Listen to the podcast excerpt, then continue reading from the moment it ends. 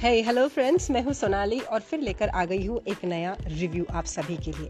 इस बार हम बात करने वाले हैं वन माइक स्टैंड के सीज़न वन की, जो कि अमेजॉन प्राइम ये ऑनलाइन प्लेटफॉर्म पर रिलीज़ हुआ है। सपन वर्मा ने इसे बनाया है, सपन वर्मा ने राधर इसे कंसेप्शलाइज किया है। और डेफिनेटली वन माइक स्टैंड जैसे कि नाम ही बता रहा है तो ये स्टैंड अप कॉमेडी का जॉनर के साथ में किया हुआ एक्सपेरिमेंट है, जिसमें अलग अलग सेलिब्रिटीज़ आके अपने आपको बताती है कि किस तरह से उनको स्टैंड अप कॉमेडी बहुत अच्छी लगती है और वो किस तरह से उसमें एक्सप्लोर करना चाहते हैं। स्टैंड अप कॉमेडी वैसे भी आजकल के दौर में बहुत ही पॉपुलर जॉनर हो गया है क्योंकि स्टैंड अप कॉमेडी जब कोई इंसान देखता है तो कहीं ना कहीं वो कही हुई बात को अपने आप के साथ जोड़ने की या अपने आप को उसके साथ खोजने की कोशिश करता है। सो so, इस वजह से स्टैंड अप कॉमेडी देखना आजकल बहुत ही ज़्यादा पॉपुलर है। अब बात करते हैं वन माइक स्टैंड की। तो वन माइक स्टैंड में जो पहला एपिसोड है इसके पाँच एपिसोड अभी रिलीज़ हुए हैं। सो so, इसमें पहला एपिसोड है जाकिर खान और भुवन बाम का। भुवन बाम खुद एक बहुत ही पॉपुलर यूट्यूबर है और जाकिर खान भी बहुत ही पॉपुलर स्टैंड अप कॉमेडियन है। भुवन बाम ने कहा भी है कि वो बहुत ही ज़्यादा पसंद करते हैं जाकिर खान की कॉमेडी को। सो एक वो फ़ैन मोमेंट क्रिएट हो जाता है वहाँ पे। भुवन बाम खुद एक अच्छे परफॉर्मर है। इस वजह से उनका एपिसोड बहुत ही अच्छा बन पड़ा है। अंगद सिंह रनियाल के साथ तापसी पन्नू है। वो दोनों ही साथ में कॉलेज में पढ़े होने की वजह से उनकी पहले से ही बॉन्डिंग मतलब एक दूसरे को जानते रहे हैं।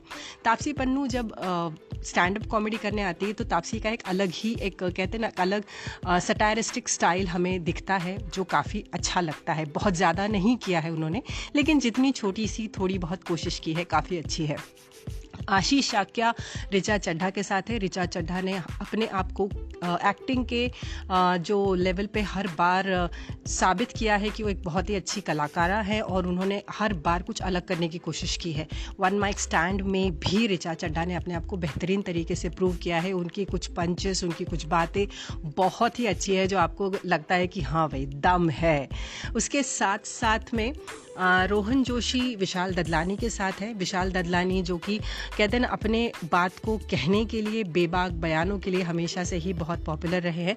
तो जब वो स्टेज पर भी आते हैं तो उनकी जो कुछ सोशल बातें हैं या उनकी कुछ बेबाक बातें हैं मतलब विशाल ददलानी की पर्सनालिटी पूरी तरह से निकल के आती है जब वो वन माइक स्टैंड भी करते हैं तो।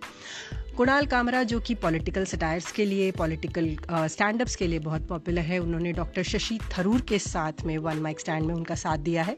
सो so, शशि थरूर भी जिस तरह से लोगों के बीच में पॉपुलर रहे हैं उन्होंने बिल्कुल जस्टिस किया है अपने वन माइक स्टैंड के साथ में।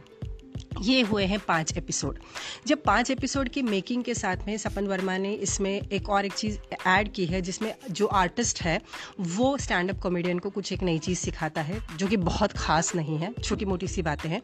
साथ साथ में मेकिंग भी है जो बहुत ज़्यादा इंटरेस्टिंग मुझे लगता है नहीं बन पड़ा है क्योंकि एवरी आर्टिस्ट यही बात कहता है कि अरे मेरे लिए तो ये कॉमेडी का जॉनर बहुत मुश्किल है और मेरे लिए कर पाना थोड़ा कठिन रहा है। सो so, उसकी जगह पे शायद वो प्रोसेस की जगह पे किस तरह से वो अपने आप के साथ काम कर रहे हैं या किस तरह से रिहर्सल्स कर रहे हैं, या फिर वो किस तरह से उनको जो स्टैंड अप कमेडियंस है वो किस तरह से करेक्ट कर रहे थे। ये शायद कुछ बताया होता तो मुझे लगता है वो ज़्यादा इंटरेस्टिंग बन पड़ता।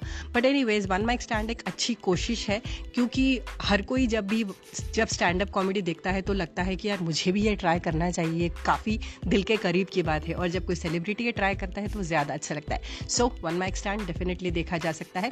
Thank you so much for listening happy listening